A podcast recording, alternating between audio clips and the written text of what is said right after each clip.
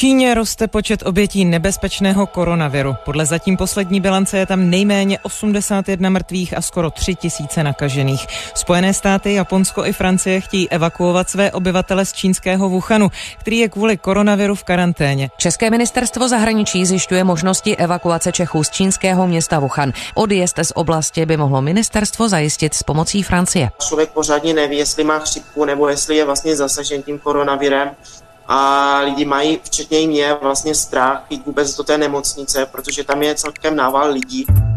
Počet lidí nakažených koronavirem v Číně roste a infekce se šíří do dalších zemí. Několik případů podezření prověřují i české laboratoře. Desítky milionů Číňanů strávili v izolaci začátek lunárního nového roku ve znamení krysy. Podle čínského kalendáře zvířete citlivého, společenského, činorodého a komunikativního. Jak se země s epidemí vyrovnává? Podcenili čínské úřady její začátek? S jak nebezpečným typem koronaviru máme co dočinění a co všechno o něm víme? Je úterý 28. ledna, tady je Lenka Kabrhelová a Vinohradská 12, spravodajský podcast Českého rozhlasu. Davide? Ano, Lenko, slyším tě, ahoj. Ahoj, no to je kvalita, to je perfektní teda. Čau, čau, to víš, to je Tajsko. Jak ti je? Jsi zdrav? Ne, já jsem si tohle z toho přivez už z Česka, tak nějak tři týdny zpátky, takový to nachlazení. Hmm. Ale je pravda, že zakašlu na hotelu a už mi přinesli roušku, jo. Fakt? Tajci jsou takový pozorní. No, mi zabuchili na dveře, že nesou roušku.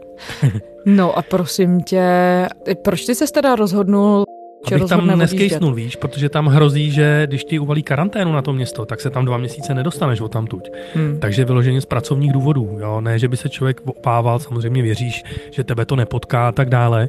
Navíc v tom Pekingu není ta situace až tak strašná s těma počtama nakažených, ale tam potom se dva měsíce nehneš u tamtať, jo. David Jakš, zpravodaj Českého rozhlasu v Číně. Já jsem dorazil do Tajska, já jsem dorazil do Bangkoku, odlétal jsem tedy v noci z Číny, z Pekingu. Byl jsem hodně zvědavý na to, jak bude třeba vypadat Beijing Capital Airport, což je podle počtu cestujících druhé nejrušnější letiště světa. A musím říct, že jsem byl velmi překvapen. Z toho důvodu, že to letiště bylo tiché, daleko tišší a klidnější než jindy. Rozhodně se nedá říct, že by Číňané nějak masivně utíkali z Pekingu pryč. Je to samozřejmě kombinace jednak novoročních svátků a jednak těch preventivních opatření. Zrušily se všechny oslavy, společné modlitby novoroční. Chinese New Year is the most important festival for Chinese, um, but now they they have to stay at home and in order not to be Čína zrušila veřejné oslavy Nového roku, zavírá některé turistické atrakce, jako například zakázané město Disneyland v Šanghaji nebo část Velké čínské zdi. Úřady vyzvali lidi, kteří se vracejí ze zasažených oblastí, aby 14 dní zůstali doma a zabránili tak šíření nákazy. Lidé skutečně je vidět, že mají strach, je vidět, že Číňané i cizinci mají a máme strach. Ulice jsou opravdu vylidněné v Pekingu, včetně toho mezinárodního letiště. No a co mě velmi zarazilo, tedy co nikdy v minulosti nebylo tak automatické, tak samozřejmě, že skutečně místní lidé velmi striktně dodržují to doporučení, dneska už prakticky nařízení o tom, aby nosili roušky, aby chránili ústa, chránili nos. To dříve skutečně nebývalo. Mně se dneska jednu chvíli na tom pekingském letišti zdálo, že naprosto všichni ty roušky měli personál letištní, cestující, policisté, vojáci, všichni, cizinci i domácí. Takže se z toho zdá, že opravdu lidé to všechno berou velmi vážně. Ano, je tam vidět ten strach. Já jsem se Číňanů ptal, jestli ten důvod je takový, že se obávají, anebo se něco změnilo v takovém tom jejich tradičně nepříliš důsledném přístupu ke všem těm nařízením. A oni sami říkali, ano, bojíme se, máme strach a jestli něco aspoň minimálně můžeme ovlivnit a udělat, tak jsou to ty roušky. Výrobcovia rúšok vedia vyrobiť 8 miliónov kusov denne. Pri plnej prevádzke ich dokážu vyrobiť až 20 miliónov denne, takže na teraz naplnili kapacitu aspoň na 40% Pojďme se podívat na to, jak to vypadá ve městě Wuhan, v té provincii Chupej, odkud se nákaza začala šířit. Město je celé uzavřené proniká ven cokoliv o tom, jak to v tuhle chvíli uvnitř vypadá? Samozřejmě proniká, protože sociální sítě, internet, Wi-Fi a tak dále, veškeré to spojení s okolním světem, byť tedy okleštěné, tak jak je to v Číně normální, tak funguje. To znamená, ven se dostávají zprávy, dostávají se videa.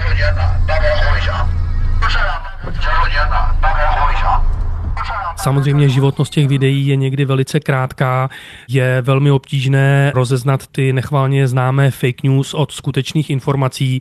Prakticky všechny světové renomované agentury, média, rádia, noviny, všichni se odvoláváme výhradně, co se týká počtu už mrtvých a počtu nakažených výhradně na čínské státní zdroje. Ono totiž neseženete žádné jiné informace. Jedna věc je, co si lidé myslí, co si šuškají a co v Číně, jak známo, tedy většinou bývá pravda. A druhá věc je to, co vlastně můžete ověřeně pustit ven a to je v tomto případě velmi obtížné, čili chtě nechtě i svět musí zatím tedy přebírat ty informace, ty počty od čínských státních úřadů, ať už jim věří nebo nevěří. My se bavíme teď v podvečer tvého jihoazijského času. Čínské úřady potvrdili, že počet mrtvých je 1,80 a potvrzeno je více než 3000 nakažených. Dá se ověřit, jak otevřeně čínská vláda o počtech nakažených a mrtvých a o těch rizicích vůbec komunikuje? Nedá, nedá. Já to teď nemyslím nějak, že by se člověk chtěl otírat od ty čínské úřady, orgány. Spousta lidí samozřejmě dělá, co může těmi úplně posledními a obyčejnými policisty počínaje až po specialisty, lékaře, hygieniky, epidemiology a podobně, ale vy nemáte kde ty informace ověřovat. Pokud se dovoláte na nějaké úřady, tak oni vás stejně odkáží na Centrální zdravotní komisi v Pekingu, ta zase pořádá tiskovou konferenci jednou až dvakrát týdně a popravdě řečeno dneska nejrychlejší informativně jsou ty známé a dobré a prověřené servery spravodajské, hlavně singapurské, hongkongské, malajské, také japonské. Když půjdeme zpátky tedy do Wuhanu, Davide, můžeš možná nás uvést trošku do kontextu, co je to vlastně za město, jak je velké, kde se nachází a o jak zásadní třeba i křižovatku jde z hlediska turistiky, průmyslu, biznesu a tak dále. Tak Wuhan je obrovské město, pro nás trošku nepředstavitelné ty rozměry. Je to obrovská aglomerace, kde žije více než 12 milionů lidí. Je to jeden z nejdůležitějších dopravních uzlů celé Číny, zbíhají se tam ze všech světových stran nejenom ty železniční koridory vysokorychlostní, ale také dálnice. Je to město, odkud pravidelně několikrát týdně létají přímé letecké linky do Spojených států, do Evropy. Je to univerzitní město, čili spousta mladých lidí, nejen z Číny, ale z celého světa. Čili z hlediska toho biznisu, ekonomiky, studia, vysokého školství a středního školství, samozřejmě pulzující živé město, ale pokud pokud dojde k takovéhle mimořádné situaci, jakým je tedy ten boj proti smrtelnému koronaviru, tak pro každého lékaře nebo hygienika naopak noční můra. No, ono se objevila celá řada různých videí, třeba i na BBC, které posílají lidé, kteří tam v tuhle chvíli jsou. It's, it's, it's so surreal. It's, it's, it's as if everyone has left the city A která svědčí o tom, že to je v tuhle chvíli asi i město duchu. Jak si představit život v takhle obrovské aglomeraci ve chvíli, kdy tam vláda tedy zavedla přísná opatření, jak to v praxi vypadá? No tak na jednu stranu se lidé samozřejmě snaží dostat k lékaři, pokud mají podezření nebo pozorují na sobě nějaké příznaky, tak pro sebe i pro rodinu chtějí to nejlepší. To je ten důvod, proč berou útokem ty nemocnice, protože vědí, že těch lůžek je velmi málo a prostě kdo dřív přijde, tak má větší šanci na dobré ošetření nebo na získání toho lůžka. Takže to je jedna věc. Na druhou stranu, ti, kteří jsou zdraví, kteří nemají žádné příznaky, tak naopak zůstávají doma, čili jsou to takové dva přístupy, jak lidé v současné době v tom Wuhanu žijí. Buď se snaží dostat k lékaři, anebo se snaží naopak vyhýbat velkým zhlukům lidí, místům, kde je hodně lidí, kde je naopak nebezpečí, že by se mohli nakazit. No a do toho všeho samozřejmě musí fungovat rodina, musí stát zabezpečovat tu běžnou rutinu denní, to znamená funguje policie, armáda, nefungují školy samozřejmě, nefungují školky, ani střední školy, ani vysoké školství, nefunguje doprava, jak známo, Wuhan i těch několik okolních měst je naprosto hermeticky uzavřeno, i když tedy s tím hermetickým uzavřením Číňané sami říkají, že to není tak hrozné, že se dá plý z města i do města dostat. Ale těžko se to ověřuje. Takže ten život svým způsobem samozřejmě jde ve Wuhanu dál, ale je to takové každodenní čekání na lepší zprávy. Číňané teď nejvíc čekají na to, až přijdou zprávy, že ten počet zemřelých a počet nakažených ne, že by nerostl, ale že bude růst mnohem, mnohem pomaleji. Bohužel ty zprávy stále nepřichází. No ono čistě jenom z praktického hlediska je to trochu těžké si to představit, když zastaveny jsou asi tedy některé i podniky, nebo chodí lidé do práce, když ale zároveň neexistuje neexistuje veřejná doprava, nesmí na ulici auta, nebo všichni jsou doma a tím pádem dostávají nějakou kompenzaci za ušlou mzdu. Víš něco o tom, jak tohle to vypadá? Samozřejmě to město, jak jsme o tom mluvili, musí fungovat. To znamená, musí vyrábět elektřinu, musí čistit vodu, musí lidem dodávat potraviny a tak dále ten naprostý základ, ale nefunguje taková ta terciální sféra, to znamená, nefungují služby, nefungují státní úřady, není jasné, jak dlouho to bude trvat. Podle posledních nejaktuálnějších zpráv čínská centrální vláda oznámila, že minimálně o další tři dny prodlouží letošní novoroční svátky, čili o další tři dny půjdou lidé později do práce. Takže z tohoto pohledu to město funguje jenom v tom nejzákladnějším režimu. Žádné náhrady zatím nejsou. Ti lidé, pochopitelně, pokud jsou to státní zaměstnanci, no tak jim výplata běží, protože jsou svátky, to je stejné jako u nás.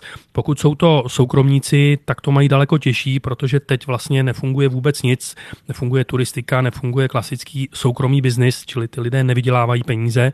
Takže je to na jednu stranu město duchů, na druhou stranu jak jsme o tom mluvili, ty základní věci musí fungovat dál. No, ve Wuhanu, jak se to zmiňoval, je i řada cizinců, včetně tří Čechů. Víš v tuhle chvíli něco o tom, v jakých podmínkách tam fungují a mají šanci na evakuaci nebo budou muset zůstat ve městě do té doby, než čínská vláda ty restrikce uvolní? Podle těch posledních zpráv by to mělo být tak, že dva Češi už projevili zájem o návrat domů, chtějí z města odjet a zřejmě se dostanou tedy z Wuhanu v takovém tom evakuačním kroku, který by měla snad připravovat Francie v nejbližších hodinách. Tam je největším problémem jednak ta informační nejistota, ta nespolehlivost směrem od čínských úřadů a samozřejmě, jak už jsme o tom mluvili, ta psychologická stránka. Když začne v obchodech docházet jídlo nebo pitná voda, tak najednou všechno ostatní jde stranou. Vlastně nějaká taková panika tu byla včera, to bylo potom, jak se uzavřel ten Wuhan, jak se vlastně začali izolovat ty ostatní města, tak lidi vlastně dostali strach už i kvůli tomu, že začíná ten čínský nový rok a během toho čínského nového roku se vlastně mění otvírací doby, začínají se uzavírat obchody a restaurace, tak e, nějaká panika tu zavládla, lidi dostali strach si dělat zásoby jak roušek teda, tak eh, toho těch potravin. Lidi zkouší víc z domovů i s batohy a taškami, odchází do obchodů, kde chtějí udělat velké nákupy, aby měli doma aspoň nějaké zásoby jídla. Uvědomme si, že mluvíme o Číně, o zemi s bezmála 1,5 miliardou lidí. To je podle mě také ten důvod, proč jsou slyšet třeba z Evropy nebo také z České republiky někdy takové ty hlasy, že to média nafukují, že přehánějí. Ono se to tak na tu obrovskou vzdálenost v Evropě může zdát, ale tady v Číně skutečně ta situace je velmi vážná. No, ty jsi zmiňoval, že v samotném Wuhanu lidé vzali útokem nemocnice a podle těch informací, které pronikají do médií, opravdu wuhanský zdravotnický systém de facto kolabuje pod náporem nemocných. Dokonce kolují po sociálních sítích třeba záběry, jak lidé padají na ulici nemocní k zemi nebo leží někde. Tam je samozřejmě otázka, jak moc se ta videa dají ověřit. Dá se jak si z těch informací, které máš k dispozici, udělat nějaký závěr ohledně toho, jak dramatická ta situace v tuhle chvíli je? Tak podle těch informací na čínských sociálních sítích se zdá, že ta situace teď je o malinko lepší, než dejme tomu dva, tři dny zpátky, že se podařilo čínským lékařům a těm bezpečnostním složkám najít takovou nějakou přijatelnou cestu, jak zrychlit ten příjem lidí, kteří potřebují ošetření anebo pozorují na sobě nějaké příznaky a přišli do nemocnice a tím, aby byli tedy hospitalizováni, aby se jim co nejrychleji dostalo alespoň nějakého základního ošetření. Samozřejmě s velkým očekáváním a netrpělivostí se čeká na to, až úřady dokončí tu avizovanou nemocnici, novou nemocnici, kterou staví doslova na zelené louce na západním předměstí Wuhanu a která by snad měla pojmout až tisíc lidí. A informace z Wuhanu hovoří o tom, že souběžně začíná i výstavba ještě jedné takové velkokapacitní nemocnice. To je samozřejmě velmi důležité. Čili já mám takový pocit, je to můj osobní názor, že oproti těm dvěma, třema dnům zpátky je ta situace trošičku lepší, že se podařilo tedy těm úřadům najet na nějaký takový systém, který vypadá, že tedy funguje, ale samozřejmě záleží asi místo od místa, kde se člověk v tom Wuhanu pohybuje a pochopitelně záleží také na tom, o jakou nemocnici se jedná. A víme, jak ty nemocnice budou vypadat, jak si to vůbec představit? To budou nějaké polní nemocnice, asi to není klasická kamenná nemocnice, kterou by během pěti dnů někdo postavil. Tak samozřejmě z těch záběrů bylo vidět jednak na té zelené louce to obrovské množství bagrů a jeřábů, které tam pracují, že půjde spíš o takový vojenský styl nemocnice, ale to nemusí být na škodu. Samozřejmě Čína jakožto světová vojenská velmoc má velmi dobrou úroveň té vojenské medicíny, čili pokud se do toho boje proti koronaviru už vložila armáda a ta se vložila už před několika dny, její specialisté, tak je to jenom k dobru věci, ale všechno nasvědčuje tomu, že to nebudou takové ty klasické mohutné nemocnice, které se teď staví, ty dvě nové, že půjde spíše nesnad o polní nemocnici, ale takovou spíše narychlo připravovanou, ale čínské úřady ujišťují, že ta péče, která tam bude, tak bude naprosto odpovídající a adekvátní. Davide, co všechno čínské úřady dosud, a asi i ve spolupráci už s mezinárodními úřady, jako je Světová zdravotnická organizace, prozradili o tom, co se ví o původu té nákazy?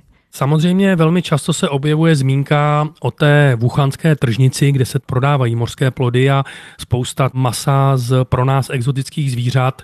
Mluví se o tom, že právě tam vedou ty stopy, proč vlastně k těmhle těm problémům dochází v Číně. Ono to totiž není poprvé. Kdo v Číně byl a navštívil nějaké takovéhle tržnice, tak velmi dobře ví, o čem mluví. Honza si teď bude dávat hada, nebo co to je? Já myslím, že je to nějaká ještěrka, lizard, ještěrka. říkal tady kamarád Kanaďan. Stojí to 50 yuanů, tady toto malá sranda a jdeme na to. Tady to má hlavičku, jo, mimochodem.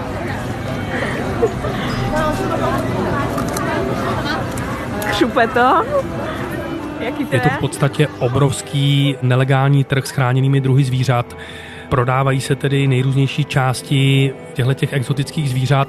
Číňané po celá staletí jsou milovníky tohodle masa, ať už jsou to cibetky, netopíři, teď se v poslední době mluví hodně o hadech, že z hadů by pravděpodobně ta nákaza se také mohla přenést na člověka. Dokonce čínská média přinesla fotografie malých vlčat, která se tam prodávají tedy na maso. No a problémem je, že naprostá většina tohohle v úvozovkách zboží je naprosto nedostatečně teplně upravená a čím dál tím více se mluví o tom, že to je ten důvod, proč se tedy tyhle ty nemoci takhle rychle teď znovu v Číně objevily. Ale on to není problém jenom Číny. Stejné je to třeba v Laosu, ve Větnamu, v Barmě. A zjistili už vědci něco víc o tom, jakým způsobem se ten virus šíří, jaká je úmrtnost a třeba hlavně, jak snadný je přenos z člověka na člověka? Protože to se zmiňuje jako ten klíčový faktor v tom, když se experti potom snaží vypočítat, jaký dosah by ten virus mohl mít nejen v Číně, ale globálně. Světová zdravotnická organizace uklidňuje, že ta úmrtnost nakažených lidí je zatím nízká. Mluví o necelých 5%. Na druhou stranu, když se podíváme na ten obrovský obrovský nárůst, doslova přes noc vždycky, jak narostou ta čísla nakažených, nemocných, a k tomu čínští lékaři dodávají, kolik z nich je ve vážném stavu, tak je to až pětina. Pětina těch nakažených je ve vážném stavu. To znamená, tam zase jsou velké obavy, aby se najednou ta čísla prudce nepřehoupla, tedy aby ta úmrtnost prudce nenarostla. Velký problém je totiž tradičně v Číně s místní hygienou. Zase, kdo v Číně byl, tak velmi dobře ví, o čem mluví. Pokud přijede někdo do Číny poprvé, tak je velice nepříjemně překvapen tím, že tedy naprostá většina Číňanů si nedává ruku před pusu, když kašlou, nepoužívají kapesníky a tak dále. Okamžitě vás napadne, že kapenková infekce z Číny musí mít naprosté Eldorado, protože všechny tyhle ty nemoci se šíří velice rychle, velice snadno ale to bychom se zase dostali k tomu, o čem jsem mluvil na začátku, jak jsem byl dnes ráno příjemně překvapen, jak se rychle tohleto chování Číňanů zlepšilo, jak ten strach je donutil tyhle ty návyky během pár hodin změnit k lepšímu. Oni mnozí zpravodajové i zdravotničtí experti připomínají roky 2002 a 2003, kdy Čína čelila epidemii viru SARS, kterým se nakazili tisíce lidí nakonec po celém světě. Přes 740 lidí zemřelo. Byl to také akutní respirační syndrom. Čínská vláda tehdy čelila kritice a nejenom ze strany světa, ale také ze strany právě vlastních obyvatel za to, že se ta rizika zpočátku snažila zamést pod koberec, což podle mnohých tu situaci zhoršilo. Jak živá tahle zkušenost mezi Číňany je a důvěřují tedy lidé vládě, že ta opatření, která zavádí a ty informace, které pouští ven, že jsou adekvátní. Já si troufám říct, že čínské vládě, ať už provinční nebo centrální, důvěřuje naprostá většina lidí a jsou to lidé, kteří nemají tak dobrý přístup k informacím, k těm nezávislým, ověřeným informacím, tak jak je vnímáme my. V Evropě nebo ve Spojených státech a tak dále, ve zbytku světa. Tihle ti lidé věří vládě, věří tomu, že tedy ty informace, které dává do oběhu, jsou ty informace, kterým můžou naprosto důvěřovat. Číňané, kteří jezdí po světě, mají nějakou zkušenost i třeba s tím západním mediálním prostorem a s západním stylem života, ti jsou opatrnější, ale samozřejmě mají rodiny a bojí se mluvit. To znamená, já to mým vlastní zkušenosti, že o SARSu nebo teď o koronavirusu se s Číňany můžete bavit v tom kritickém duchu, v tom kritickém slova smyslu, pokud jste sami mezi čtyřma očima a pokud jsou to lidé, kteří mají nějaké srovnání. To znamená, oni tuší, že ta čísla asi nejsou úplně odpovídající. Vychází najevo rozsah selhání úřadu ve Wuhanu. První případ koronaviru se objevil 1. prosince. Na rozdíl od pozdějších, pacient nebyl na trhu, který je ohniskem nákazy. Výzvu nemocnicí místní vláda vydala až na Silvestra, kdy už bylo několik nakažených. Tuší, že to, co říkají západní média, že čínské úřady více než měsíc ztratili, že zaspali vlastně celý prosinec, už byly náznaky toho, že se první případy objevují, ale vláda nic nedělala, tak to jsou informace, o kterých Číňané vědí, ale nebudou se s vámi o nich moc bavit a pokud ano, tak musíte být takový jejich prověřený kolega nebo přítel. Oni tuší, ale bojí se mluvit. Nakolik situaci zhoršují ještě možné konspirační teorie, které se objevují na sociálních sítích? Tak já jsem zaznamenal takové dvě, které musím říct, že mě hodně zaujaly, ale zdůrazněme, že jde o konspirační teorie a samozřejmě, že čínská média buď o nich mlčí, anebo je úplně negují. Ta první zajímavá tedy se týká Hongkongu.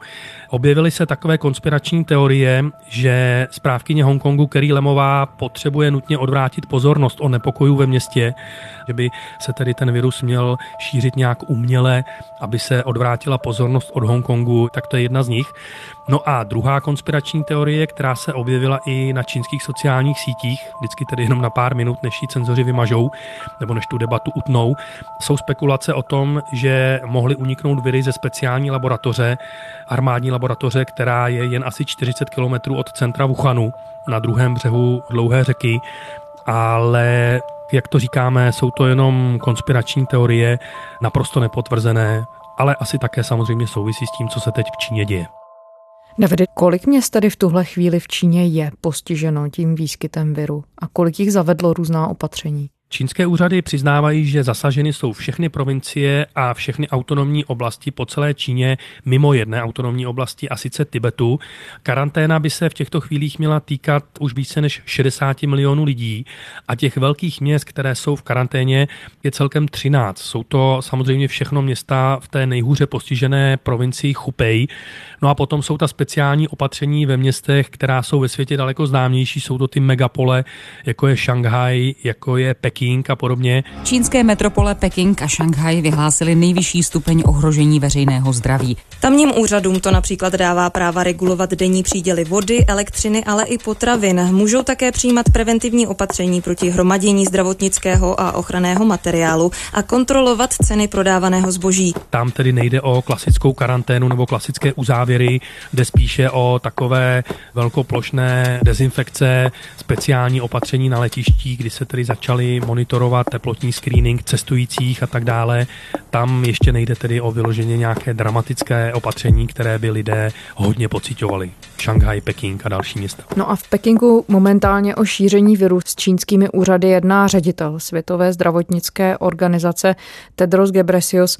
Daří se nastavit funkční systém tak mezinárodně, aby ten virus se dál nerozšiřoval po světě? Tak Světová zdravotnická organizace několikrát zopakovala v posledních dnech, že čínským úřadům, čínským lékařům naprosto důvěřuje, že Čína spolupracuje, že Čína je otevřená. Je to také změna postoje, změna názoru, protože jsem tedy v té první polovině ledna zaznamenal trošičku takový povzdech Světové zdravotnické organizace, že by potřebovala ještě více informací, že má trošku pocit, že Číňané jí neříkají všechno, co se týká počtu nakažených a tehdy už zemřelých, ale teď se ta retorika, ten styl komunikace zdá se změnil a Světová zdravotnická organizace hodnotí tu spolupráci s čínskou stranou velmi dobře.